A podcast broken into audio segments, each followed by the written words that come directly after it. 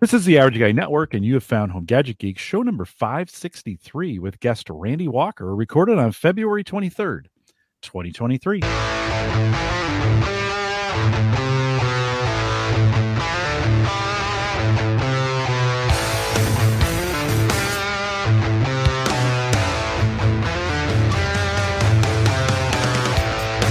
Here on Home Gadget Geeks, we cover all the favorite tech gadgets that find their way into your home. News, reviews, product updates, and conversation, all for the average tech guy. I'm your host, Jim Collison, broadcasting live from the Average Guy.tv studio here in a chilly, I think, hopefully we're at the end of winter. Bellevue, Nebraska is 9 degrees now, but uh, it's supposed to warm up. And of course, we'll post the show with some world class show notes out at the Average Guy.tv. Don't forget this episode affiliate sponsor is Nespresso. Use the code MQU, MQU, just like Mike Queen uniform. I'm not sure that's what Q is, but 328 and get $40 off your first purchase of a machine and a free capsule dispenser. If you're drinking bad coffee, stop. Like there's easy ways to do it. Keurig's okay, but Nespresso's a lot better. And if you want to give it a try, and one of you did this week, uh, you can you can check it out now. Go to Nespresso.com, use the code MQU328 get 40 bucks off that first machine and give it a try. They got some reasonable options for you. Stop drinking bad coffee. Big thanks to Gavin Campbell, who joined us uh, two weeks ago. Thanks for giving me the week off last week. And uh, big thanks to, to Gavin. A great show and a good time. And if you listened all the way to the end, uh, uh, big thanks to John Biggs, who's been sending me this month's uh, beer tries. And uh, we did the pastryarchy unicorn farts after dark. It's yeah, it's exactly what you think it is chocolate cinnamon crunch breakfast stout. Uh, and so uh, if you listen to the end of the show, that beer was like nine and a half, and I, I was having trouble speaking at the end. So, John, thanks for those beers. Gavin, thanks for coming on. Big thanks to our Patreon subscribers as well. If you're finding value in this podcast and you want to give back, you can join us, at theaverageguy.tv slash Patreon. Randy Walker is with us tonight. Randy's been a longtime listener and reached out to me and said, Hey, let's chat. And I said, yeah, let's do that. Randy, welcome to Home Gadget Geeks. Thanks for having me. Yeah, good, good to have you. How long do you go back? Like, where do you think you entered into the Home Gadget Geeks? When you were talking about getting new monitors, I remember that topic chiming in on Twitter, but I don't. Okay. Was that a couple years? Probably couple years? two years now. Two, point, two years ago. Okay. Okay. Yeah. What keeps you around? Like, why do you, why do you keep listening? Uh, I know it com- sounds weird, but why do you keep listening? You have a you have a variety of tech topics. I'm a, a general purpose geek of all trades, so yeah. uh, you have a variety of topics that keep me interested. You also you do some you do some cooking, right? You're you're a I do you, cooking, yeah, you, for sure. You, you enjoy to cook. Maybe we'll talk about that a little bit later. Mm-hmm. Uh, you enjoy some beverages uh, uh, as well, and uh, in the pre-show we're talking a little bit about a little bit about it. You've got a you've got you like rum. I love and, rum uh, and so that's the you know that's not a what for for those who missed the pre-show if you were to if you were to pitch rum to somebody maybe who's never tried it before why should they why should they at least give it a try the next time they're in their local establishment rum is generally a more inexpensive spirit compared to the pricey things like tequila and bourbon uh, it's not as common so you know there's that little bit of a uniqueness factor you, you know you go to your neighborhood dive bar or whatever, they've got Bacardi and Malibu, and maybe they have mm-hmm. Captain, and maybe they have Myers' dark rum. But uh, if you go to a, a, decent cocktail bar, you'll have a variety of rums to try from that have a variety of flavor profiles that have a, a broader appeal. Some taste like uh, green vegetables, some taste rich and molassesy, some taste like overripe fruit. There's a whole variety of flavors in just base rums and then all the cocktails you can make from them. Yeah. You know, tiki drinks are a big user of rum. Yeah. What do you if you were to give some like if somebody wanted to try a rum in a mm-hmm. In your average bar, what what what would be a good one to ask for, do you think? I would say uh common rum you could find would be Plantation 3 Star. It's mm-hmm. kind of a white mixer rum. It's a blend of three different types of rums. Uh, it's fairly inexpensive. It's, they sell it here in liter bottles. Um, the Bacardi 8 year is a good sipping rum. I like it on the rocks. And then if you want to go fancy, El Dorado 12 year is great, neat. If you want to go even fancier, the El Dorado 21, but that's uh that's getting up there. if you, you uh yeah yeah. we had a pour of it. we had a 14 year rum uh, that my son bought and brought over, and it it's worth it. Like you, you start tasting some of those, and you're like, oh, this is pretty good. What about what about like even a lot of people know Captain Morgan. Mhm. What if and they've got some higher end, some higher shelf rums. Would it be worth giving any of those a try? I would generally avoid the flavored or spice rums to start, just so you get a baseline of what Yeah. rum should actually taste like. Okay. And I have this rule that the higher the rank, the worse the rum is. So Mm. Admiral Nelson is horrible. Captain Morgan is bad. And Sailor Jerry is probably what I would drink if I was drinking Okay. spice rum. Okay. All right. Yeah. Yeah. What about Kraken? Does that show up? Oh no, that's just that's too sweet and syrupy for me. that makes your stomach bleed. Yeah, that's, that's- a that's a bad. that's a pass for me. we should have talked about all this in the pre-show. By the way, if you're a regular listener and you only catch the podcast, this is generally the conversation we have on the pre-show. I didn't I didn't mean to get there, but while I had Randy, it was uh it was it seemed like it was a good idea to maybe maybe ch- and I got some questions about rum. I mean, we we drink we drink enough of it, and so uh, Randy, thanks for that. Randy, you're out of the Detroit area, uh, and I say that, but you're actually in Detroit. I am, as of last August, living in the city of Detroit now. Yeah. Okay. So whoa, why Detroit and why go back to the city? All we hear uh, from the news is it's how the city's imploding and no, everybody's moving out. It's terrible. Obviously, you, you you're in a different spot. Yeah, I'll probably well, let's see what is it? about 12 years ago I moved down. I lived up in the middle of the state. I don't know if you've had any Michigan friends or Michigan guests, but the whole hand map, Mm-hmm. the state of Michigan looks like a mitten, so you point to where you grew up or where you're from. So I grew up here in the middle of Michigan, a bunch of cow fields, and actually the city or the town. It's not even close to a city. The town I grew up in had got its first traffic light and its first fast food restaurant when I was in high school. Mm. But uh, it is the plastic thermoforming capital of the world. Really? So like you know truck bed liners and pla- you know Yeah. anything that's Yeah, yeah. molded plastic. Yeah. Yeah. Yeah. Um, but after I graduated from college, I got a job working for one of the big three auto manufacturers. So I moved down here and have moved closer and closer to the city proper as the years have gone on. And now I I live in the city. Wow. Things are things getting better, or Oh yeah, they've been improving for Okay. probably the last. You know, it. There have been some very rough patches in Detroit's history. Um, as an outside observer, for most of the time, I would say the last decade to 15 years has been a huge improvement. It's getting better. The pandemic kind of set things back a little bit, just because you know businesses and attractions couldn't operate for a long like in every city? Yeah, I Yeah. think everybody suffered a little bit. um, but yeah, I, I like living here. I live in a great neighborhood. It's What, how do you feel like the tech scene is in Detroit? You feel like it's a good, you, like yeah, it's coming Uh, back. It never left. Uh, it's a it's a growing tech scene. I keep seeing articles pitching Detroit as the next uh, Silicon Valley. Oh, Um, that's ambitious. Yeah, well, uh, you have the big three auto manufacturers here. Yeah. Are they still Um, there? I mean, is there still production going on in in Detroit? Yeah, there's Michigan Okay. facilities, Detroit facilities. Uh, I live just three, two, three miles away from uh, uh, Chrysler facility Mm-hmm. uh, plant. Um, I work in a building owned by General Motors. I don't work for General Motors, but I work in a building owned by General Motors. Um, so yeah, the big three are still doing strong. Ford is renovating the old Met, Met old uh, Michigan Central Station train station to be their new Oh, headquarters. that's right. That's right. Yeah. yeah, I saw So that. that's in the Corktown neighborhood, just uh, west of downtown. Yeah. So that's going to be a huge draw. That neighborhood is getting. It has been great. It's been fun, and now it's getting even more appealing for nightlife and residential. Yeah. No, that's cool. Yeah, you'd hate to see. I mean, Detroit has such a storied history in America, Mhm. and and you know, tied to our automobile, tied to Motown, Mhm. ti- our music, blues, all those things, right? uh, That that Detroit, you you just you want to root for it. Like you you Yeah. really like you know, come back, don't, don't die. So it, good to hear that that it's Yeah, and then we've got the, uh, okay. The Rocket family of companies here that used to be Quicken Loans, owned by Dan Gilbert. Oh, yeah.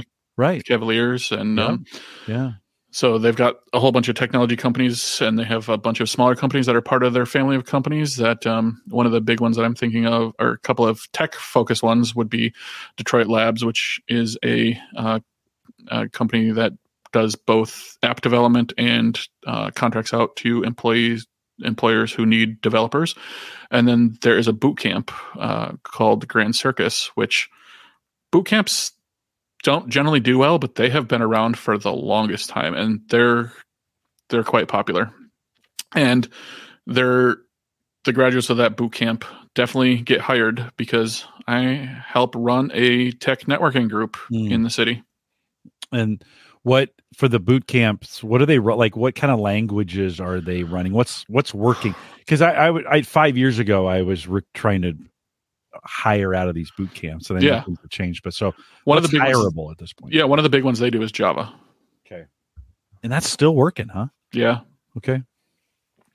Um, plus, when you learn Java, you learn C style, so you can easily transition to something like PHP or yeah. or something C sharp if you need to. Yeah, we we hired a lot of C sharp developers. Mm-hmm. Uh, and I'm that. sure they do others. That's just one I happen yeah. to know of, and I don't even yeah, know if they do that anymore. That's just the last I happen to know. But they they do boot camps. Okay. Talk a little bit about what you do. Let's get to know you a little bit. What's yeah. your what's your day job? What do you do? So my day job, I am an instructional developer. So I make computer based training. I do some design too of like determining what needs to be trained, how to train it. But my focus and my skill set leans more towards the developer of actually implementing your ideas into computer based training. Or sometimes I do like, here's how you would translate these learning needs into an instructor led training as well. Where has that technology gone as far as the delivery mechanism of it? And the yeah, that I made that sound like it had disappeared. No, I mean like, yeah, it are we seeing better technology? Remember the old learning modules and you, you like yikes, and that's all on the person who makes it. The tool set yeah, has always yeah, been yeah. fairly robust. It's just how much time you have, how much skill you have in related skill uh, related technology. Like not only do you need to know the authoring tools to build this training, but you also then need to know video production, audio editing, graphic design. Like all of those things are components of a good, well designed computer based training course. Yeah. I've always been a little skeptical of them just because that's not the best way for me to learn. Just to sure. be honest, I'm kind of a hand. I want to go hands on mm-hmm. and get that. What What do you think uh, it, it, today in 2023 as we think about computer based training? What What are the best? What's in, in, that industry? What are the best people doing? What the, I would say there are happening there. Yeah. Two routes to go for this. The first route is micro training, where you do like the smallest smallest topic possible and just train that so that you can do it in bite-sized chunks. So you're not learning like how to build a car but you're learning like here's how to uh, you know this is a horrible example but you know here's how you change your wiper blades or something like that. Yeah. So you break it down into the smallest parts you can that are still cohesive and an important topic. The other thing that is really popular trend these days in e-learning is gamification, turning the learning into a game. So not only just presenting the information, but tasking the learner to do something with that information or rewarding them, uh, giving them positive feedback, um, tracking their progress, making their progress visible so they can see where they're doing, um, how they're doing it, um, giving them interactivity so they're not just sitting and listening or sitting and reading. Make them click mm-hmm. things, make them move things, make it like a game. Yeah. But educational yeah, something a little more interesting than just yeah. watching a screen. Mm-hmm. Uh, today, or if my dryer, I have a new one, but I had an old dryer that would break from time to time, and sure, I'd go on YouTube and I'd you know look for I put my dryer model in broken, and then I'd watch it a handful of videos of guys not not professionals mm-hmm. at all, but they would get me the just in time information that I needed yeah to be able to get it fixed mm-hmm. has any of that in the in the computer based training space has any of that kind of began to bleed in a little bit where we can get you know where, where we're using more hands-on video or any of those kinds of things personalities to to deliver that stuff a lot of the stuff i develop training for is how to use particular pieces of software Mm, so whenever possible, I build interactions in where it's a simulation of how do you would actually mm. use the software. So uh, I'll give some information about what the software does or what this particular feature is, and then I will say, here's how you do it, and then I put up like a you try out for the learner where to do X, click Y button or whatever. and so make them actually click and interact. And it looks just like the software because I would say over half of the time it is either screen recording or a Mm. series of screenshots that I have captured that I build the interactivity into into the computer based training. Yeah. Yeah, the the learning model on YouTube's crazy, and w- when you think about the stuff that you're doing versus like what's coming out on Lynda or some of the other, Mhm. you know, some of the other training, how how does that compare? How is it different?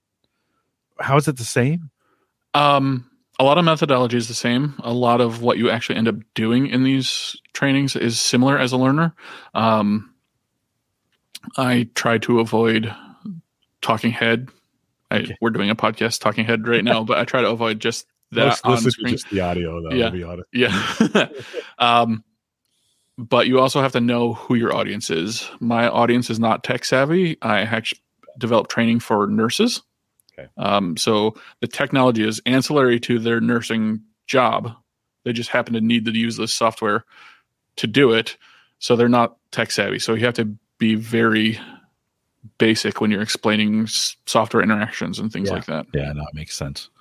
Makes sense. Yeah, it's a it's a it's a big field. It's a big space. I think we still got some room in it too, as we think about all the delivery mechanisms. Have you uh, two two questions along that as we think about the future? One, does VR or AR or any of those re- augmented reality spaces, putting a headset on or glasses or any of those kinds of things, when you think about some of your training, does that come up at all? Are you thinking about that from a future standpoint?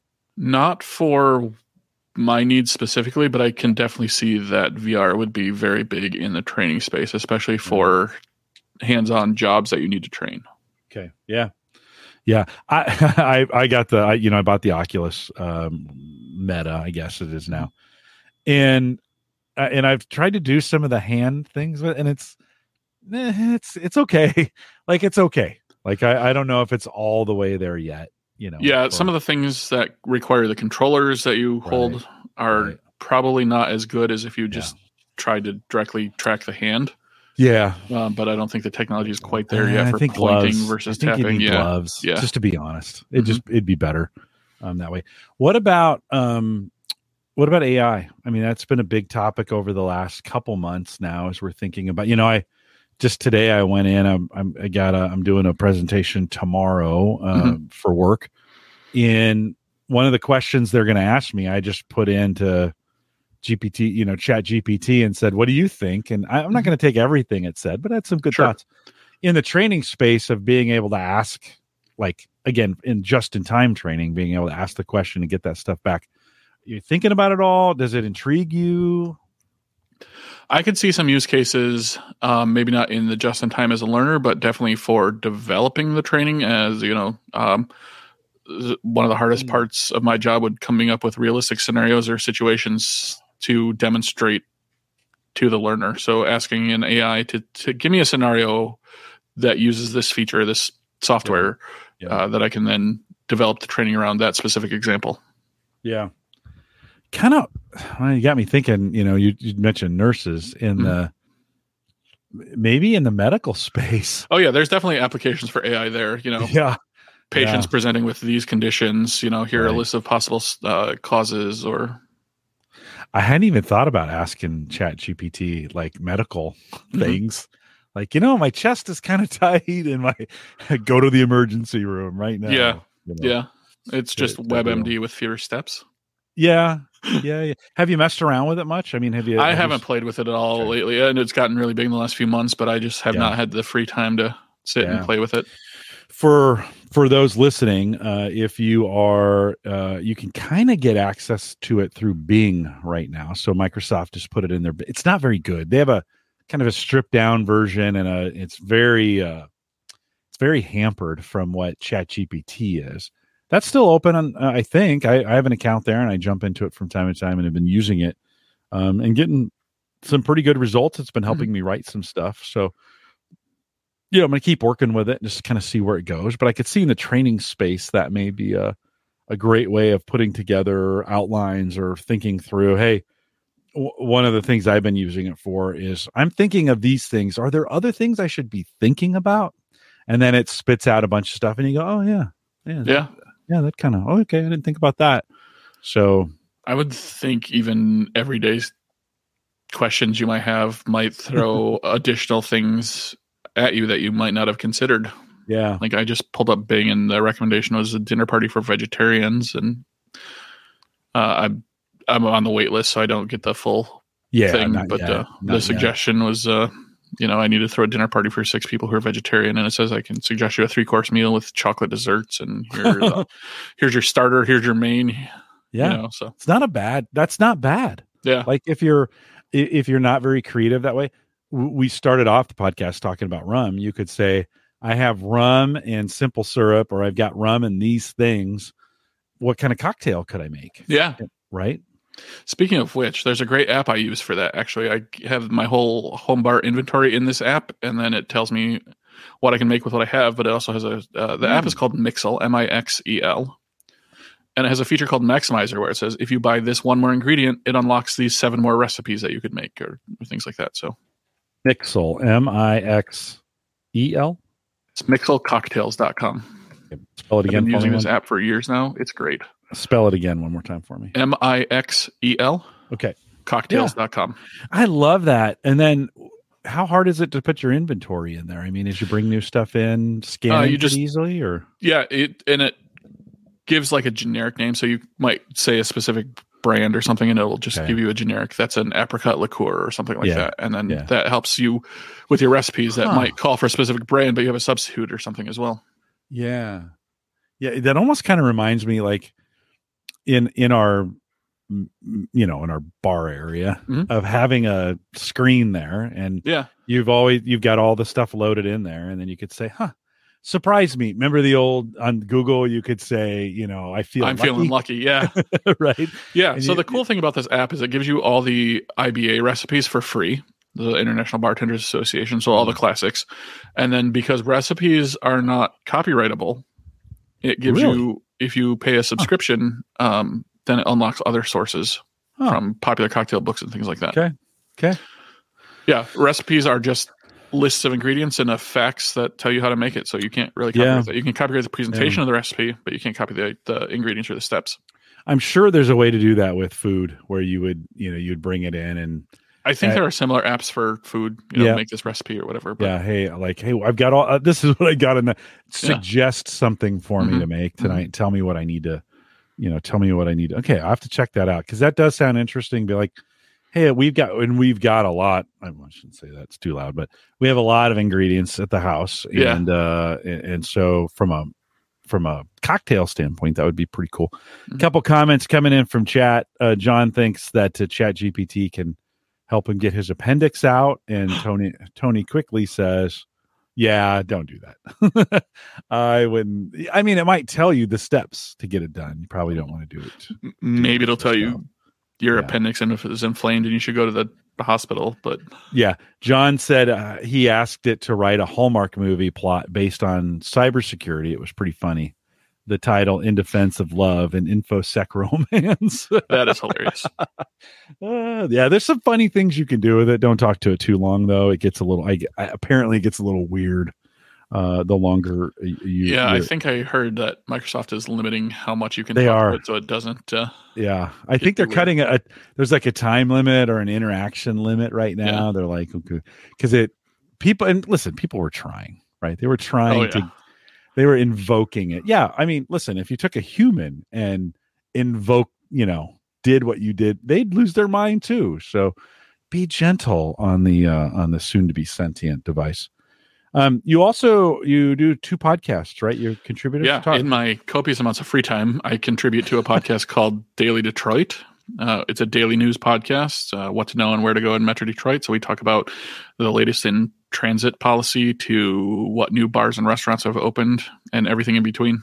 How does that how's that cuz like I've heard people try to do that and it, Yeah. it's hard, right? At least It- uh, how how's it working for you guys? So the creator, it's his full time job. Okay. Um, and then there are uh, five other regular contributors that do something on the show. Either they're a guest for a segment, or they do behind the scenes where they help come up with story ideas, or uh, I I do I do a mix of contributing to the show, sometimes content, um, and sometimes I edit episodes.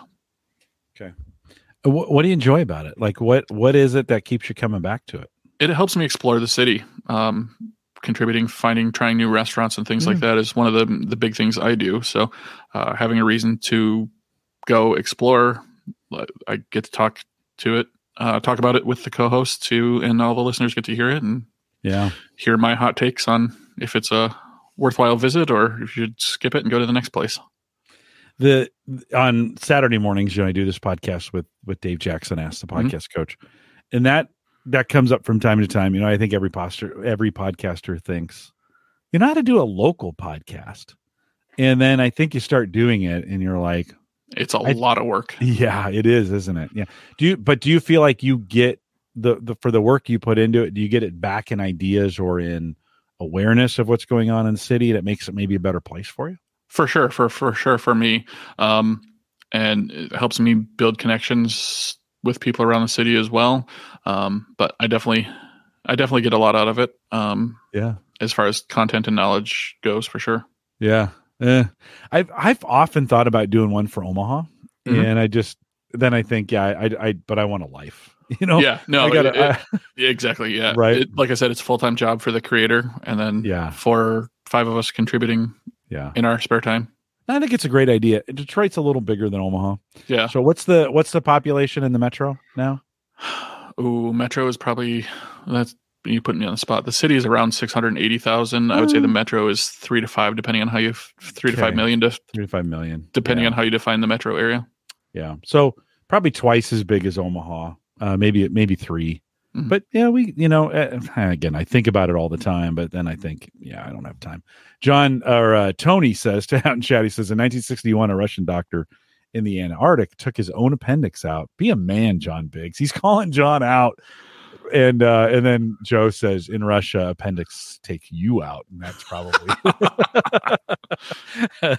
that's probably too good stuff, guys. Keep that uh, keep that going on there. And then um, you've got another podcast as well, right? Called IT in the D. Yeah. So Oh, I earlier like when I was talking name. about the tech scene here in Detroit, I mentioned that I help run a networking group. Uh, it's a casual social networking group for people who work in IT, and I joined that group in 2015. Uh, the, it was created. I want to say 2007, so well before I even lived in the Metro Detroit area. But I started attending the events in around 2015, and then around 2017, I joined the podcast. They started the podcast around 2015, just out of ideas uh, that they were coming up with in conversations at the networking event. Monthly? Is that what you said? You guys get together monthly? Uh, it's a monthly meetup event. Uh, we try to do the podcast weekly, but it doesn't always work out. Um, we get a lot of last minute guest cancellations. We do um, Yeah, interviews with local tech movers and shakers and people who work in various industries in Detroit. Um, we have everything from uh, cybersecurity to cloud infrastructure. We just you know talk about what's going on in the scene Mm-hmm. lately that might be relevant to. I've I've wanted to start a you know kind of a local meetup here in Mhm. Omaha, and I that's one of those things I started like six or seven times, and then I never get past the second one or the first one. You know, do Sure. one. This is great. We should do it again, and then next thing I know, it's nine months later. How do you guys like? How do you keep it going? What are what are some what are your secrets for keeping it schedule multiple in advance. Okay. So don't Okay. schedule one and wait till that's done. Also, regularly, we are the third Thursday of every month.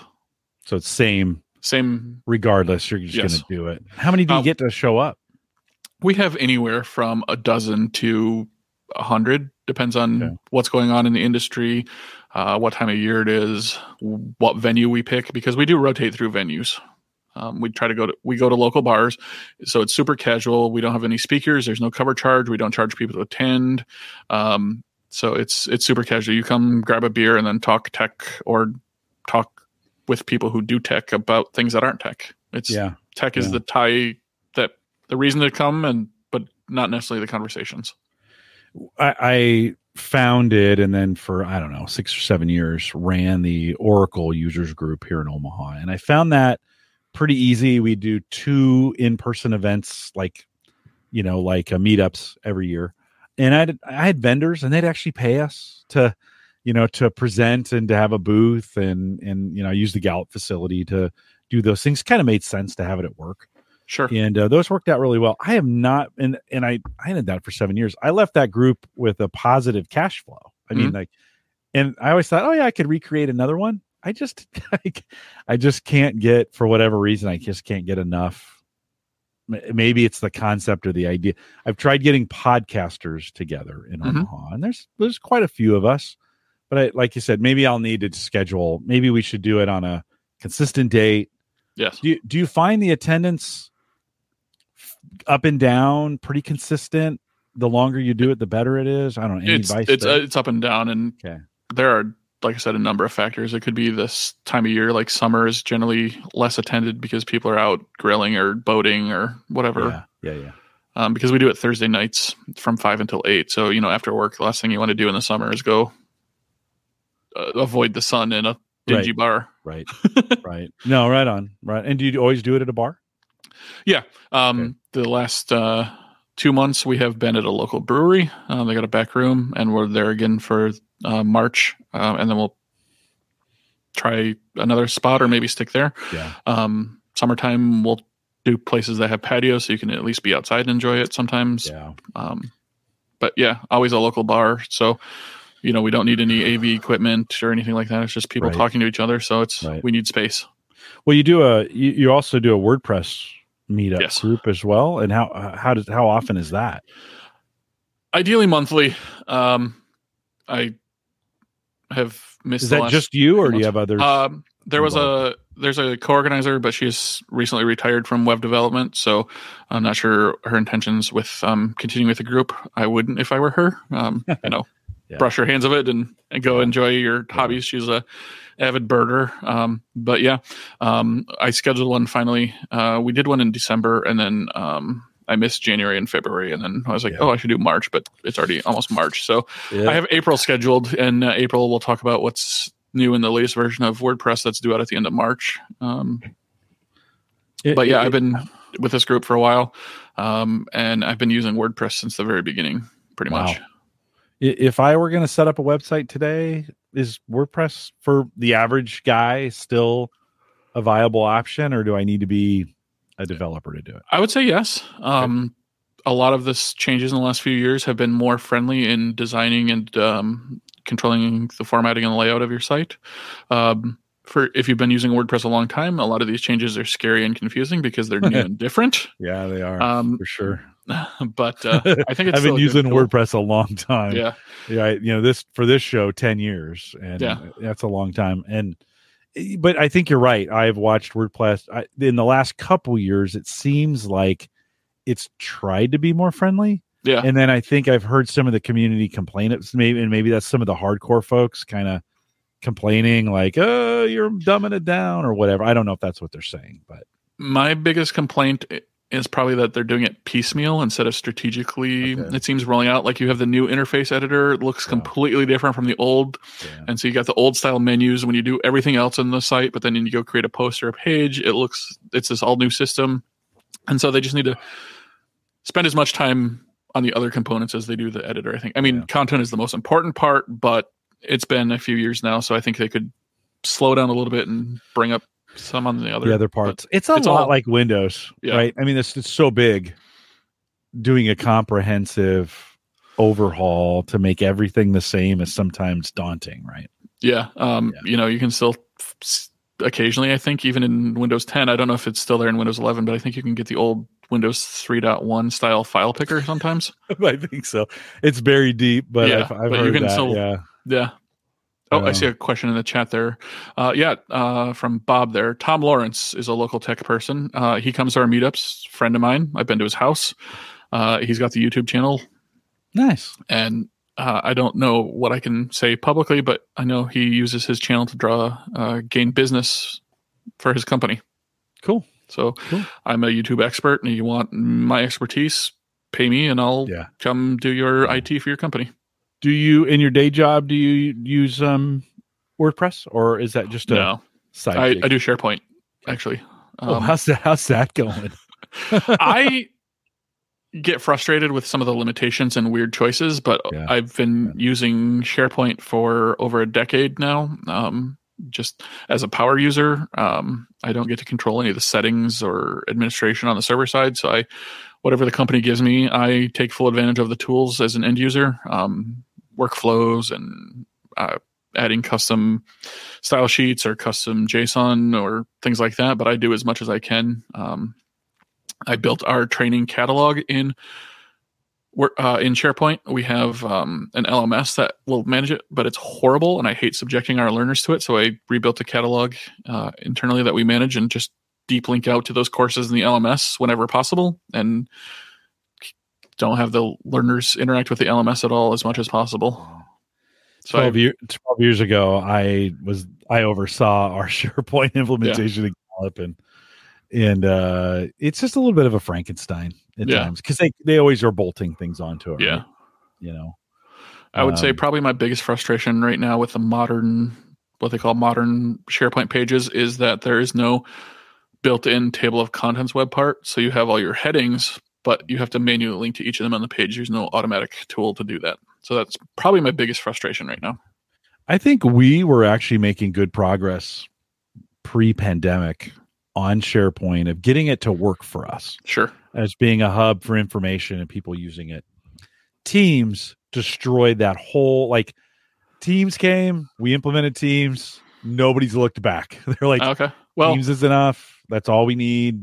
We're not going back on SharePoint. I mean, Teams is Share- powered by SharePoint. The whole yeah. back end of Teams is SharePoint. So is it? Yeah, no, it, but from an interface standpoint, everybody's yeah. doing everything in Teams. Mm-hmm. There's you know, we had groups and some chat stuff going on. We had Yammer internally, right, doing that stuff.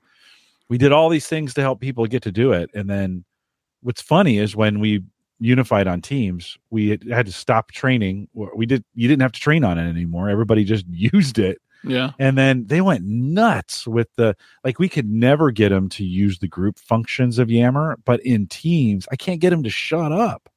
Like they're on the in the group in the team settings, sure. right? In those in those group they're creating new ones and hiding them and exposing them and there's all kinds of chats going on all the time i can't even keep up and i'm a pretty good communicator yeah we so. use teams at work and they don't allow us to create new teams on our own you have to submit an it ticket and it's all controlled that way yeah um, yeah no we're wide open it's oh, yeah yeah you can not a trust in, in, that and that's okay it's worked listen i've been surprised at how well it's actually worked yeah like when this first rolled out i'm like oh great a couple know, of times a week, I do get an invite from a meet. Somebody scheduled a meeting with the team instead of with a, yeah. uh, the wrong team or something. Um, but we yeah. we did a whole financials upgrade this winter, and all the communication was on Teams. Okay, and I mean some email and some of those mm-hmm. kinds of things, but ninety nine percent of what they communicated, they would say, "Hey, we did this. It's on Teams. We did this. It's in Teams. Mm-hmm. We're doing it. It's in Teams." So it, it, has been. I mean, it's just it's it's crazy how fast we've adapted. I don't know if other organizations have done this, but we are slowly adapting. I would say um, because a lot of the people I work with aren't tech savvy. Um, okay, yeah, that's yeah. a little slower. And we we were using Skype for business, mm-hmm. aka Lync mm-hmm. aka MS Communicator or whatever. Yeah, um, whatever it was before. Whatever that. it was until late 2019 or early 2020. So yeah. it was yep. The pan- I think the pandemic helped. Yep. Push us towards teams yep. more. Yep. Well, we had that Zoom right. We we for those who who were sent home. Not yeah. everybody got to go home, but for those who are sent home, it's like okay, we're gonna we're, we're gonna do Teams, and they're like, no, but Teams doesn't actually work. so we're like, okay, we're gonna do Zoom, right? And I think everybody did that. Zoom yeah. was ready; it mm-hmm. did its job and then over you know the first year we we we were like we rolled out teams internally and it's worked god i can't believe i'm saying this it's actually worked which I, I i listen forever i tried to get folks to use Lync and some of those kinds of things but it just was never none of that stuff was there and teams yeah. just came in and took over you know so yeah i think the group or the concept of the team chat is kind of the driving factor because Lync was all yeah. individual, or you had to create right. your groups every right. time, and there was right. no permanent groups. Yeah, no, we live we live in teams. We still have Zoom implementation. We we use that for international calls and stuff outside of the organization and stuff like that. We have WebEx, I think, for some of that stuff, but yeah. I haven't used yeah. it ever since I started, so I don't know if it's a legacy thing or if it's for certain use cases. But I've never used it yeah, I, it's funny how you, all of a sudden you just realize. Although I think they've been doing some updates in the codec now, it's just as like I, I watched Zoom brings my laptop to a grinding halt. When as soon as I start video, right? And I'm noticing that's happening on Teams now too, which just makes me wonder. We know Teams is pretty intense. yeah, what you were saying about um, not being able to keep track of conversations anymore in Teams, I'm that way on Discord now. I oh yeah, yeah, I'm, yeah. I'm in uh, 15 Discord servers right now, and I think that's probably about three to five too many. I just yeah. noticed lately that I was like, I'm not keeping up with conversations anymore. Yeah. I think I just I've yeah. joined too many. Yeah. I I sort them so I prioritize them in the left yes. menu, right? Yes. and sure. then for the first five, maybe I'm checking those on a regular basis. Of course, our Discord group, the average guy.tv slash Discord, is the number one. So I mm-hmm. prioritize that. That's it sits in there. And then there's a few the guys over at compu- at uh, Think Computers. I, uh, we're in their Discord group and some of those, you know, then I got a few crypto ones that we go through. But the bottom ones, yeah, I don't yeah. I don't get to them very often. Yeah, I even have the bottom ones are hidden in a folder even or like yeah. a, a group yep. of yeah you can do folders and, yeah. in them it's pretty cool that way brian says without some oversight it can get pretty chaotic in teams and that's true i was super skeptical when we first rolled to that i thought this is going to get out of control and it actually hasn't i can't believe i'm saying this so it's just been bizarre i'm like all of a sudden i'm like as i'm thinking about this we're using teams appropriately without even thinking about it and very little governance like mm-hmm nobody's come up and said, "Hey, stop making so many." You know, stop making so many things in teams, so that for whatever reason that seems to sure. to keep um, working. Um, you like I, I, I tipped this off at the beginning of the show, but you, you like cooking, and I've kind of gotten into it during the pandemic as well. Any um, favorite kitchen gadgets that uh, that you have that you you, you kind of be like, man, I can't live without these things. Um, I'm a recent air fryer convert, oh, but yeah. I upgraded. I got one, but yes. I upgraded my air fryer to a convection toaster oven. It's a little more versatile. Okay. Um, so it's the same heating big, cooking method, but it's a yeah, big, it's a rectangle, so it's a better shape than the yeah. basket yeah. that you know you got to reach into with tongs or whatever. Right, right. Um, so I can I've roasted a whole chicken in my toaster oven. Yeah. Um, and then probably my next favorite gadget would be my Thermopop instant read thermometer. Oh yeah, and yeah the they're on sale now because they upgraded to a new version too. Oh. So the current ones are fifteen dollars. Oh, there's a tip. Yeah, if you need an instant read thermometer, go get it. Colors might be limited now because they're trying to sell them out, I think, but uh, they're cheap. Yeah, I don't know how, and I've said this before, and I got to give all the credit to Mark Robson. I mean, Mark's been on the show every spring and every fall for the last, I don't know, five years. Mm-hmm. And I remember five years ago him saying, Jim, you got to cook to temperature. And I don't know why that was such a foreign thing to me. I had always with burgers or chicken or any of those, I've kind of cooked to just feel. Yeah. And he was like, "No, you got to get a thaw." Now, maybe that maybe that thermometer technology's gotten a little bit better. They got a little bit faster. They got a little mm-hmm. bit because remember the old thermometers, you know, that little it had yeah, the round. The and, yeah. yep. Uh, yeah. So maybe that's helped. But man, I, I don't know about you, but I find myself for everything cooking. I mean, we made the other day we made uh, chicken alfredo, and Sammy uh, seared the chicken and then cut it before it was completely cooked. And she's like, "Oh, I'll just let it, I'll just let it, you know, cook th- through." And we put it back in. Sure. And just before she pulled the lid, she goes, "Do you think we should check it?" I'm like, "Heck yeah!" So just grabbed it, you know, just make sure it was the 165 that we wanted. Mm-hmm. But don't you think like that's just changed for me? That's changed everything in cooking. It's just temperature for everything. Yeah, it makes it easier to keep your meats juicy. Yeah. Oh, for sure. Right. I also have a um a probe thermometer that I can leave in when something is roasting, and that's yeah. I, I need to get a new one though because the cord is frayed. And I had to patch it up with some Sugru. Um, but uh, that's great too. You know, I'll cook up pork roast or something and uh, pork loin and set the th- alarm to go off at 137 mm-hmm. degrees and pull it out and let it mm-hmm. cook another 10 degrees or so mm-hmm. as it's just carryover cooking and everybody says oh how's your pork so tender i always you know it's always dry and chewy for me when i cook i was like because i cook it to temperature and it, it makes a difference yeah no it's it's incredible what you can do the other day i made a whole pig uh, pulled pork so i got a, a shoulder i got a, a pound and a half of shoulder pound and a half of ribs, pound and a half of ham, pound and a half of loin. Okay. Smoked them all for eight hours together oh, wow. out in the smoker. Yeah. 200, 225. Depends on how cold it is, right? Sure. Just let it go all afternoon. Then pulled all of it together. Oh wow. Oh, dude. Totally changed pulled pork. Like, because you don't, you know, I think a pork shoulder is pretty. That's why you load it up with barbecue sauce. Yeah. Because it's pretty bland. Mhm. This, we put a little barbecue sauce in. We made a little sauce, mixed it in as we were pulling it.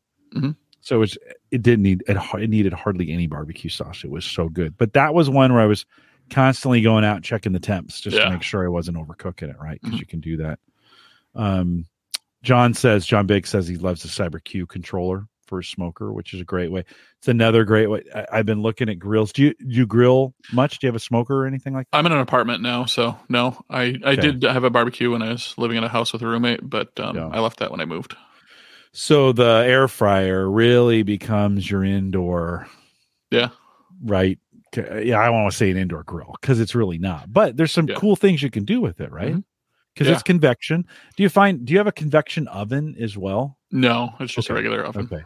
Because I have a convection oven, and so I'm kind of wondering how different the convection oven is from a convection cooker like you have. It's pretty much the same thing. It's bigger, so it'll take longer to heat up. Um, but once it's heated up, it's pretty much the same thing. Just circulates air around the food. Yeah, yeah. No, it's it's it's super good. Yeah. Well, any others? So the air fryer, the thermometer, anything else that you're leaning into? Uh, I would say back to the the booze topic again would be Yeah. just having a good set of uh, bartender tools, mixing tins, bar Yeah. spoon, uh, jigger. I like the um, Oxo's metal measuring cup um, instead of a, a jigger. Um, it's metal. It's got printed gradients, so you can look down in the top and see it, uh, see your measurements. Um, so do you do you prefer metal over glass for for mixing? yes. Well, Why? I mean, for mixing for measuring, I should say. Oh, for measuring. Um, I can't find these tools in glass. Oh, I had a okay. plastic one, and it like citrus juice etched it. Or Oh yeah. you Yeah. know, plastic gets all funky when yeah. you store citrus juice in it. Um, plus, glass is more fragile, so if I drop it or bang it or whatever, I don't want it to break. If it's metal, it just gets dented. Yeah. Yeah, I Um, want the the reason I ask is we got this really cool. I was going to look for it. Um, got this really cool measuring cup. It looks it's not this one, but here let me let me let me throw it up on screen here. If you're listening to the audio, sorry about that. You're just gonna have to uh, imagine we we uh, Okay. uh, this ours is a little more flat on the sides, but if you can kind of imagine yeah. this four ounce mini measuring glass, which is really, really works well for mixing cocktails, Mhm. right?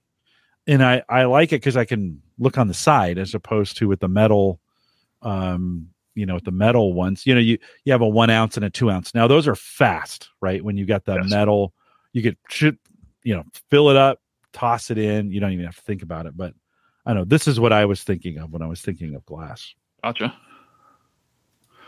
Uh, I'm trying to find the one I have real quick. We we end up using the heck out of that thing. I mean, it just Mhm. becomes a nice, you know, a nice measuring, especially I- if you're going to go.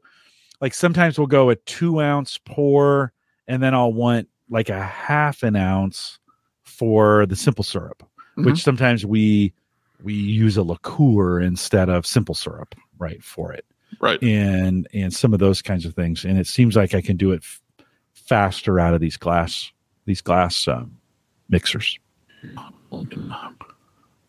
StreamYard chat for you. I guess I could Okay. share my Yeah. screen, but I don't Yep. know if I have it set up yet. Uh, here, let me let me slide this over here, and then we'll bring it up on screen again. Sorry if you're listening to the audio. We haven't done this in a while, but head out and watch the video. Uh, let's see, is it this one? Yeah. Okay, there we go. So I like this. If you go to the next picture uh, in the images there, Yeah, yeah. You look down into it and can see the measurements instead of having to like, squat down to Ah, get eye level with it. Also, Okay, this one has a pour spout, yeah. so it's easier to pour out of. Okay. It's called a jigger. I thought you that you, that was just what like what you would nickname it, but that's what. It's no, called. that's what the, the bartending tool is called. This Yeah. one, or you have the other style of jigger, where it's the two cups on top of each other, and you flip it over depending on how much you need. Yeah. Oh, hold on. Let's get back to this picture. Yeah, you get so you just look down in it. Yep. Huh. I might have to try one of these. Uh, ten bucks on Amazon. Not bad. That Yeah, other one was ten too. Yeah. Here's a That- more traditional style jigger. Yeah. Let's see. I've got to reset that. Hold on. We'll stop sharing. Come back to it. Just wish that would have popped open in the same screen. That would have been nice. Yeah. Now this is the more traditional Yeah. that I think of, right? When we think And I about a find jigger. these harder to pour out of. I I'm not as skilled with them. I'm not a professional bartender, so I don't have Yeah. the skill. yeah. So I like the other style. Yeah. No, I like these. I mean, it depends on a mixing. Like if I'm gonna make uh, old fashioned, Mhm. and I know it's going to be a two ounce and some simple syrup. Although we we we use 43 liqueur as opposed to simple Oh, syrup. yeah. And for our old fashions, and it makes a super loaded old fashioned. Like it's loaded, right? For 'Cause sure. the simple syrup, you know, you normally would be no alcohol, and the 43 is 30%. So, Mhm. but uh, we we like it a little tastier. Um, you can do it in a in a jigger like this a little bit, pretty fast, right? Not that you have to do it fast for those kinds of things, Yeah. but but for those standard pours, we like to use those as well. Yeah, no, that's cool. Yeah, I I found um I, I'm just finding as I'm spending more and more time cooking that I man having the right tools. It's just like anything, right? Having the right tools is uh is super important. From a from a technology standpoint, are you a PC guy, a Mac guy? Where where do you land in that in that space? My personal life is all Apple. I use a PC at work, but everything I'm using a MacBook Air to talk to you now. Uh, I have an iPad Pro. I have an iPhone. I've got an Apple Watch. I'm all in on Apple. Okay. Uh, hold on, before I want to dig into that a little bit, but Bob says just to make sure we don't lose these, the OXO is way better than glass, as it tends to get dropped on the tile floor. So yes, um, although you probably could go Pyrex. I think some of those are made out of Pyrex, and you could go that route as well. And of course, those won't break. Um, is easy. And then uh, Brian says he uses those tools better. Why? So why Mac? Is it just better for the learning stuff that you're doing, or No, that's Why- all. That's all professional. So that's all work on the PC. This is just Oh, I've okay. I got a Mac in college. I wanted to see how it was, and I liked it. And I was somebody who was, you know, all in on Windows for the longest time. I was doing stuff like, you know, cleaning my registry and defragging and, you know, all the, the Windows maintenance and reinstalling every six months to a year just because it kept getting weird and installing all these custom tools and things like that. And I just like, you know, I'm done with it. I'm just going to. Yeah, Just gonna let it go and Just gonna use it? Yeah, you mean gonna you're going to it. just use it like a computer? that I am, kind of thing. I listen. I have found I so do so little, and maybe because you can't, but I do so little tweaking on the Mac. Mm. You know, and yeah, it's I got Windows computers on either side, so I'm still using it, but I just don't. I, and to be fair, I don't do as much Windows stuff as I used to. Right, I just don't. Got Windows 11 and a few. Have you tried Windows 11? You got it. I have you got not. it I don't have anything to put it on. Okay. It and you could do i mean you have you do have you just have to go into the Well- insider program if if you wanted to do that but, Uh, I can't do it on my work PC, and yeah, yeah. I could run it in Parallels now, I guess, here on the Mac, but I don't need no to. no not worth it So I'm probably not. not. Yeah. No, definitely you know uh definitely not worth it oh by the way i hadn't thought about it but thanks bob producer bob says it's called if we use 43 it's called a bold fashion i like that I like that. I do. Bob, maybe we'll call it the Bob uh, in in honor of you, Bob. I like that. We have we have a bunch of custom Sarah. I shouldn't say we. Sarah has a bunch of custom cocktails that she makes. Her recipes. She's named them, but uh, we'll have the Bob or what we call a bold fashion. I like that, Bob. Um, are you using any smart home stuff? I mean, you just said you moved into an apartment. Can you Yeah, bring so- smart home into an apartment? Sometimes Yeah. um, I have some smart um, smart plugs that Okay. control my light. Uh, this big light here behind me uh, is on a smart plug, uh, so I can turn it on and off.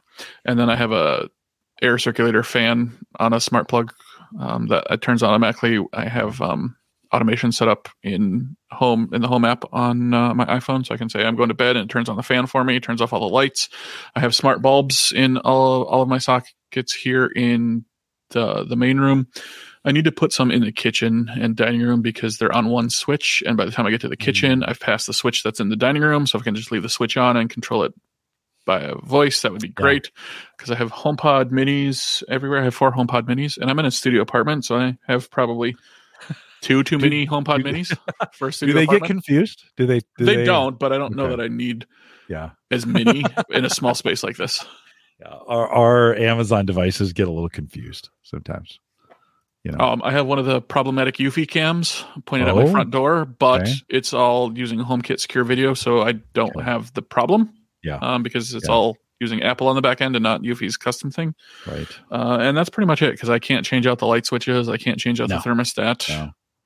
But you can do quite a bit. And Yeah. it's, uh, sounds like you're using scenes. I think Yeah. a lot of people use a good night uh, scene, right? Yeah, I have And- good night. It plays the home uh, home HomePod on next to my on my nightstand. Turns off all the lights. Turns on the fan. I have a scene for when I arrive home. It turns on the light that's on right now, um, just so it's not dark when I get home. Uh, I have a scene. What are my other scenes? Um, I have a wake up scene that is better than an alarm clock because it turns on all the lights and plays um, some streaming radio. Uh, and then I have a leave home scene that runs when I leave the house or when I say tell Siri goodbye. It will also. Oh, I shouldn't say that too loud. no, you shouldn't. Uh, no, you shouldn't. uh, that will turn everything off. Do you think scenes are easier when, like, you're, you know, you're in the apartment by mm-hmm. yourself? Do you think scenes are easier that way? If you had a roommate or a spouse or somebody else living with you, do you think that's harder on because you got to Depends But- on how complex the scene is. I think if it just Yeah. turns a bunch of things on together, no. But if you you know are doing all sorts of weird things, then I would say unless your partner or roommate knows exactly what you're doing and how it works, yeah. yes, that's a bet. I'm I'm fortunate. Sarah, my wife, she she knows how to do all that stuff, and we're we're pretty savvy with it. I set up all the automatic stuff on the apps. You know, I she doesn't want an app. She's Okay. like, I can't control it with my voice. I don't want to do it. Right. Yeah. But um, so she she doesn't. But I've thought about a, a scene. You know, creating a. Uyghur did it. Everybody I talked to's got that good night scene Yeah, and I always think, yeah, I should do that, and then I and then I'm like, yeah, but uh, I don't know. So that's just it seems more complicated with people in the with other people in the house. I think if it's just me, yeah. might be a little bit easier. You know, I also Um, want to try and figure out a scene that will turn on my TV and my Apple TV and set the HomePod to the right volume. But I haven't Yeah, yeah. played it around with it enough to do that. have you worked with home home assistant or any of those? I haven't found a need for those yet. Okay. Um, the home app does so far what I need Yeah. it to. Yeah, and that's the Apple one, right? It's what Yes. you're using. Yeah, the built-in Apple. the home pods are Apple as well, Yes. right? So you're completely Apple. Completely Apple. I have the Apple Watch. I've got AirPod 2s. I've got PowerBeats 4s. I have an Apple TV attached Yeah. to my TV that also it's a it's a Roku TV, but it does AirPlay too, so I could do it that way if I wanted to. Um, but I hate the Roku TV Oh, interface. Yeah. It's so basic and dumb I compared to Apple TV. I surprisingly like the Fire interface for, Okay. for what it works for what I want. You know, it's got a YouTube app. I actually have EarthCam TV up and running, which has been kind of cool. There, um, you know, EarthCam TV just streams. It catches all these live webcams that are Sure. in high definition around the world. And this week they've been they've had a bunch on Bourbon Street in New Orleans. Of course, yesterday or Tuesday was Fat Tuesday Yeah. uh, and, and Mardi Gras. So it was funny to watch on Tuesday them getting ready for Mardi Gras, and it would just for, throughout the day it would just go to you know it, it'd show and more and more and more people lining up there. Um, uh, kind of cool to have that on and just kind of available. It's seeing like right now it's at uh, it's in Waikiki, and uh, you're like, oh, that looks pretty nice there today. So it's it's been fun to have that on. Nice. Yeah, I like the Apple TV screensaver that will show Yep. the Mhm. animals or the landscapes or the city flyovers. Uh, speaking of Fat Tuesday, do you have a Polish community there in Omaha? Oh, not a strong one. No, we used to, we used Okay. to, but but I don't know if it's very strong now. So you get Paczki on Fat Tuesday or no? No, no, no, probably not. Is there one there in Detroit? Oh yeah, yeah, Paczki are big. Um, Hamtramck is a enclave here in Detroit, uh, Okay. so it's surrounded by the city of Detroit, and it's a very large Polish community. So lots of Polish bakeries in the area, so you can get your Paczki for Fat Tuesday and all sorts of flavors. and, uh, Fat Tuesday is such a great holiday. It's Yeah. it's a, it's an underrated holiday in the U.S. We Mhm. need to we need to do it. What's the what's it? A king cake? Is that the other? yeah, that's a New Orleans thing. Yeah, it's a New Orleans thing. You hide baby Jesus in the Yes. cake. I'm seeing more and more of those cakes each year show up at work, which is kind of crazy. Like I brought in the king cake, you know. Yeah, being a uh, French founded city, I'm surprised we don't do more Mardi Gras stuff here in Detroit. Yeah. Yeah. De toi. Yeah. So uh yeah, no, for sure. It it it it's kind of it's kind of fun. I think we should listen, the Americans have taken every other holiday on Yeah, and and made it, you know, made it something uh, interesting. I'm I'm surprised that uh, Fat Tuesday and Mardi Gras haven't haven't become more. I mean, they're a big deal down there, right? Mhm. But but haven't become uh, bigger deals because here, well, we have a big Catholic community, and so St. Patrick's Day, of course, is a giant holiday here in in Omaha. So we the, they paint the streets, and I mean, it's just nuts out here. Um, let's see. I had other one other question I was going to ask you on the home automation side of things before I got distracted with Mardi Gras and Fat and Fat Tuesday. Hmm. Anything else from a home automation standpoint that that uh, that you Um, highlight? I like that the recent HomePod OS update unlocked the temperature and humidity sensors. Oh, Uh, the hardware's been there since they came out, but I haven't been able like to use Tesla. them until now. Yeah, yeah. Um, so yeah, I can open the home app and it'll tell me, or I can ask Siri what the temperature. Wh- where do you find like saying that word? temperature? yeah, temperature makes sense from a humidity standpoint. What do you do with that data? Like, how's that important to you knowing that what the humidity is in? Okay, for My your sinuses, dry Right. nose, yeah. like crazy. You try and keep. So do you try and keep your apartment there a certain? Yeah, I try to keep it forty minimum. Okay. Yeah. Yeah, I use a. I have a uh, Govee uh, temperature humidity sensor that's portable, Bluetooth driven, and I set it. I have it set up here in the basement just for that. Um, ooh, it's kind of low actually, as I'm looking at it right now. We try to keep it 40 as well, and um, I'm- I'm not doing a very good job. It's a 31.8 um, right now. So yeah, although I'm not, it's that time of year. It's not feeling as dry maybe as it actually is. Yeah. Static, Oh, yeah. nosebleeds, Yep. just dry air is pretty rough. It can be rough on your furniture and some of those kinds of things as well. So Mhm. I'm, but I'm always intrigued. I mean, I'm a kind of a, I'm a little maybe obsessive about that, but I'm always interested in, in people how how they use. I mean, internal temperature makes sense. Yeah. Not everybody knows what to do with the humidity. Yeah. You know, Yeah, It's just so for sinuses and nosebleeds is the only reason I care about the humidity. no, right on, right, no, right on. It's it's important for. I I have a I have I can I can tolerate it no matter what, but not everybody can. Right. Mm-hmm. Sure. So Brian says he loves his good morning scene, turns on one light in the living room, bright enough where I can get out of the bedroom without tripping over myself in the living room, not uh, not waking my wife, uh, who gets up later, which is a great way to. I use my phone for that when I go in the room. I I put my you know I put my phone on a screen that's bright, and I just kind of use it as a flashlight, not the not the light itself, but just the the okay. We'll get uh, we just lost Randy. We'll get him back here in just a second. He probably closed out his window.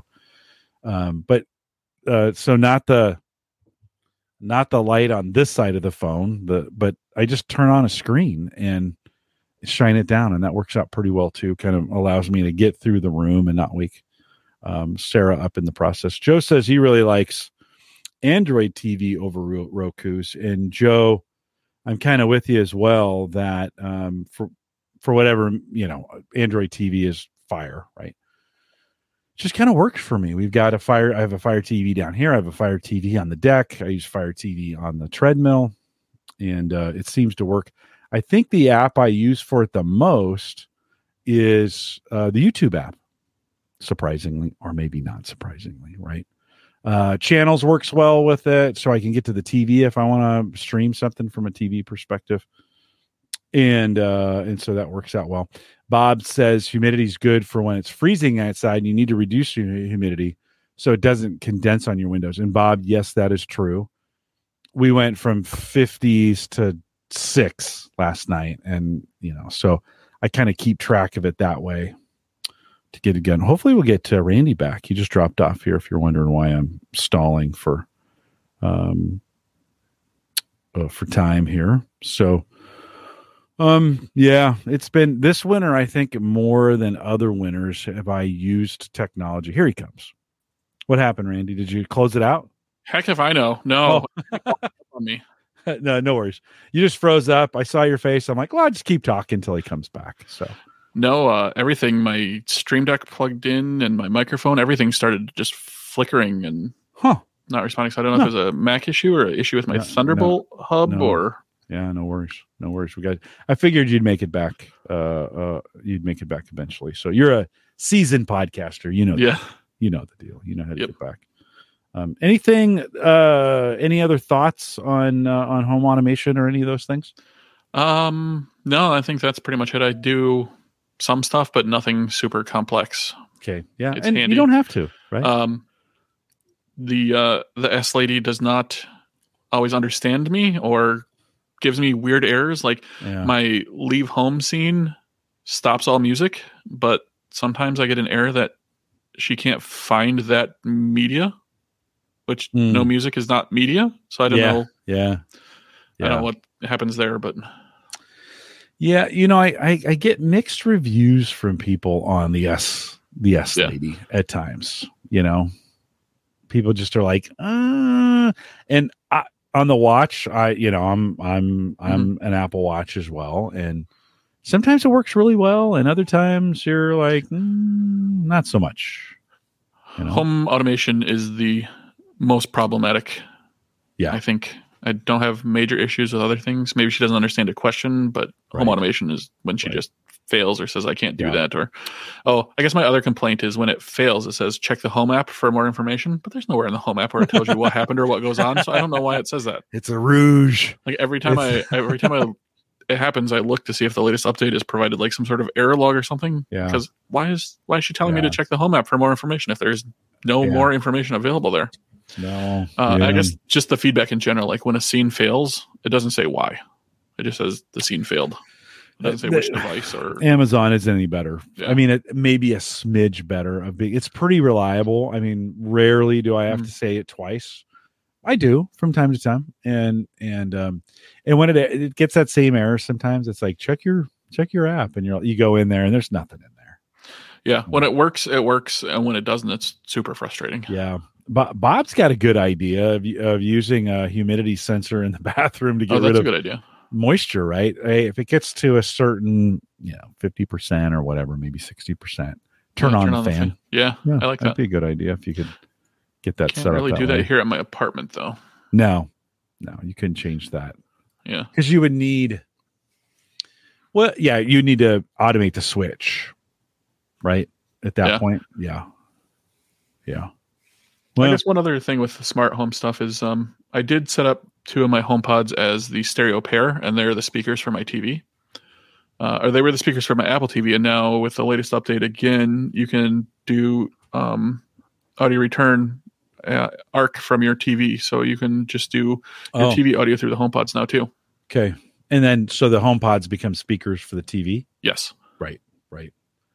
Yeah, well, that, that then two of them having four would make more sense for you, Uh, right? um, yeah, I guess the two are the stereo pair. Then there's one on the nightstand and one in the Yeah. kitchen. So Yeah. I mean, you've got them. Yeah. Might as well figure out some way Exactly. to use them. exactly. I listen. I can't tell you how many times I've like, well, I've got the monitor. I might as well plug it into something. All of a sudden, there's ten monitors on my desk. Right. You know, and you're like, yeah, do I need another? Yeah, I need one more. Why not? You know. Yeah, and that goes back to our initial conversations outreach on Twitter. Is I was suggesting you get a higher resolution monitor more rather than multiple Yeah. lower Yeah. resolution monitors. Yeah. So let's talk about that for a second. Yeah. It makes sense, right? But I do, I do like space. I Mhm. could go either way. I, Yeah. To be honest, I could go either way. It doesn't matter. This is, I think. So we were having this conversation when I was buying the monitor for the Mac because that was two years ago. Probably. and I was talking about an ultra wide. I was going to Mhm. buy a 34 inch ultra wide, and I think I eventually ended up on a 1080p, and I think you said go go lower resolution or higher resolution, Yeah. right, than that, and maybe a 2K or 4K or getting a, getting a little more space. So I actually ended up doing that. So when I bought this monitor, when I built this PC back in the winter, I ended up putting a 2K 1440, uh, 27 inch curved ultra wide as a gaming PC, and it's that actually that monitor works really well for gaming, and for me, 2K is enough. It was Mhm. under 200 bucks, so like, you know, you're kind of like, or maybe right at 200 bucks. Uh, so I kind of did what you did. I just did it the next time Yeah. around, right? When when I when I went to go do it. So no, I've I've really liked for podcasting, uh, which is what I do on the Mac primarily. A little bit of productivity, but mostly podcasting. The 1080p monitor is fine, works just fine, and um, you know, so And I do 4K so I can have more of the audio on screen at one time. Yeah. No, that makes sense. That makes sense. And maybe it's my eyes too. I think if I was going to go 4K, I would go with those Samsung. We talked about this when we had Ryan and Bob on, where Mhm. Samsung's got that 55 inch ultra wide, which Yeah. by the way is like six, it's like $1,700 right now. So, like, it's down from it was 2,500 just two months ago. hmm And I think at some point we may see those for like a thousand bucks, which 55 inch ultra wide 4K. That's, that's a lot of space. Yeah. And that would, to me, that would make sense at this distance. Like to have a 4K 55. I don't know. I don't know how tall that is. It's much, I think it's taller than this 34 for sure. But I kind of get, I don't know, 34 and 27 is 50. 57 is that right 34 27 Well, no Diagonal measurements anyway. So you know true true yeah. true but still i those two monitors together are about what the 55 maybe a little wider than the 55 but I just searched my Twitter and it was March of 2021 when Yeah. we first yeah talked about it. So two yeah, years ago. Yeah. yeah two years ago yeah it's crazy to think i've had the mac that long you know i've been on that that mac m1 mini for for two years yeah Mhm. no i appreciate the appreciate the feedback uh, jim shoemaker who is also a longtime listener he also encouraged me not to do 1080p Yeah. and i was like eh, that's what i'm gonna go with you know that's that's the decision I Yeah. made. uh, I mean, 4K is four 1080p screens all in one. right right yeah but but a little bit smaller in I'm in that in, In this my case, yeah, because mine's yeah, yeah, yeah. 27, but you could go 43 4K and then it's whatever Mm. the weird angle math again. Yeah, yeah, no, no, no. That's true. That's true. 40, 43 ultra wide widescreen. And no bezels in between. Yeah, no, true. If you, I mean, you don't maximize your windows in that case, you you know rearrange them so it's like four 1080p windows all on screen at once. But So work is kind of that way. So my work setup, which is right here, Yeah. is is four is three 1080p plus the laptop in the corner that's on a that's on a stand, right? And the the you know, with the lid up and the camera pointing at me so I can use Windows Hello to Mhm. log in and right. But I actually for work, I actually prefer the the separate monitors because I can quickly snap things around okay, yeah, and I know that just works better. That just works better for me. It, at work, I have ultra wides, and I, it's funny. They're all different, so I have to reconfigure them every every place I go to work. Yeah, ah, got to reconfigure. Windows 11 is supposed to fix that. It's supposed to remember when you get to a new spot, and that's like, oh yeah, I remember this configuration, and it moves all the windows back to the way they should be. I haven't used it yet, but um, I don't remember what Yeah. it's called because I don't have my work computer here, but I have an app on that I did not install to anybody from my IT that's listening. It did not install anything. Um, that you nobody's, hold on. nobody's listening. It's okay. it puts a grid on your screen, so if you want to resize a window to a certain size, you hold on your space bar and then drag the window and then release, and it will resize it to the grid, so you can easily make grids of of Yeah. windows. What's the name of it? I can't remember because it's on my work computer.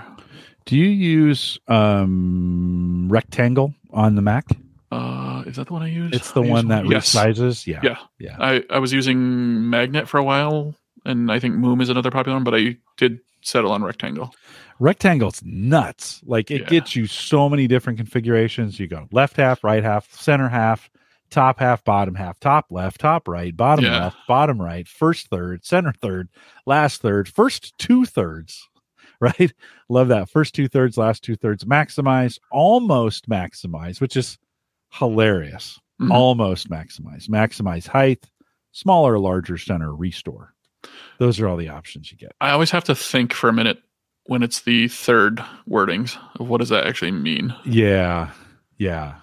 Yeah. Well, Uh, I've I found the Windows app. It's called Window Grid. WindowGrid.net. Window grid. Okay. Yeah, and Joe is saying uh, Windows 11 has a new feature, and I and I believe that to be true as well. That'll remember your laptop or whatever, and when you change locations, it'll Mhm. recognize, hey, the last time I was here and these monitors were present, and it was this setup. This is the way you had it. Ah, Gotcha. That'd be so helpful because I I switch in between two locations where the the ultra I have 34 inch Dell ultra wides in both, but Mhm. they're in different configurations. One time it's on the right, the other time it's on the left. I've got a monitor and portrait on one side, no, and I only use one monitor. I only use the Dell monitor in another place. So yeah. it just would be handy. You know, all the screens, I disconnect, all the screens crunch onto the laptop, and then I go to the next place, and it'd be great if I just plugged it back in and they all appeared to the last time I was there. So we'll have to see. Oh, question from Brian F for me. Yeah. Uh, if he was wondering if I have any muscle memory issues moving back and forth between Mac and Windows. Oh, I don't usually, um, except yesterday I got sent home from work because of the ice storm, and so I hooked up my work computer to my uh, Bluetooth keyboard here, and I was trying to use Command shortcuts instead of Control shortcuts, just because it's the keyboard I'm used to, not necessarily the operating system. Yeah. It's just this is my Mac keyboard, and so I was trying to use Mac shortcuts, but it was Yep. controlling my Windows computer. that's the that's the hardest part. I think about switching between the two is just the keyboard shortcuts. Otherwise, when I'm here or when I'm at work, and I don't use a Mac at work, Mhm. but when I'm here, I don't see any OS difference anymore. Yeah. you know just just works out uh just works out pretty great um here i'll throw the link to that you you gave me that one to the windows we'll throw that in the chat room windows window grid dot net if you want to hit, hit it from the chat randy anything else that i missed on our list here i think we we've had a pretty good conversation anything else that We've talked about a lot of stuff. Um, I guess we didn't really go too much into the technical part of the podcasting, but that can always be another topic. Yeah, maybe we'll have you back. Save it for save it for next time I have you back. Yeah. How's that sound? How's that sound? Good. Cool. Well, thanks for thanks for uh you know raising your hand and reaching out and and you know I was we just I jumped on a, a call and I got to know you a little bit and I was like, yeah, let's let's do this thing. So I appreciate you uh you saying yes and you jumping out here. I think earlier uh, um, brian had said he just got home and it was appreciating the show he listened to us on the way home and then switched it over and uh, and thanks for coming thanks for listening i'm glad you you know i sometimes ask myself the question why am i still podcasting Sure. and then i do shows like this and i'm like oh yeah that's why because it's kind of fun when you're not worried you know i'm not we're not trying to necessarily do anything here yeah. we're just having Sure. we're just chatting Just and yeah. yeah just chit chat and i think in there you f- people find interesting you know find interesting things to uh to go joe by the way joe caught your cat pillow in the back there That, that, that, where is it? there we it is yeah Yeah, it's the it's the internet meme that angry lady yelling at the cat eating a salad.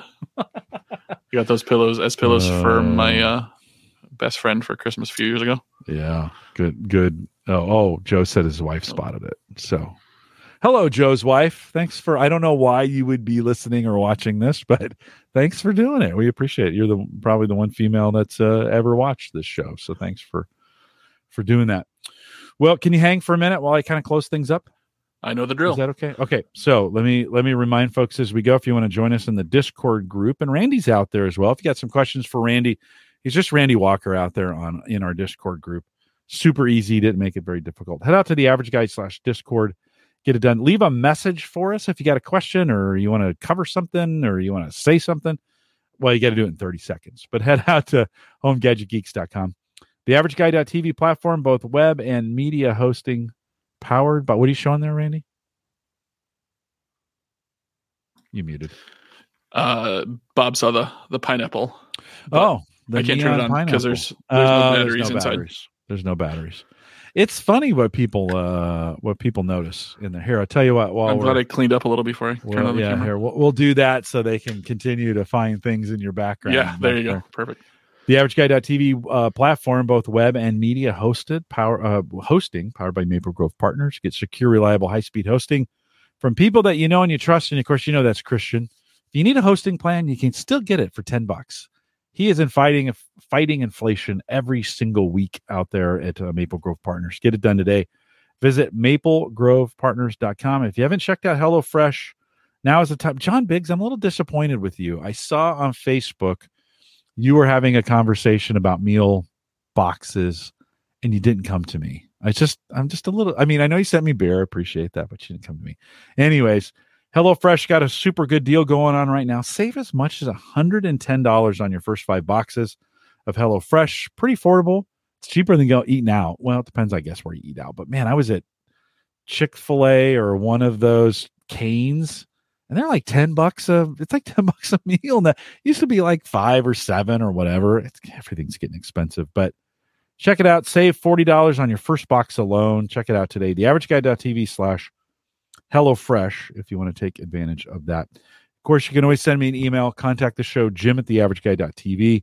Track me down on Twitter, although I don't know how much longer I'll be on Twitter because they're doing these weird things with you got to pay for it to get the dual, the two factor authentication. Are you Only you- SMS. Twitter?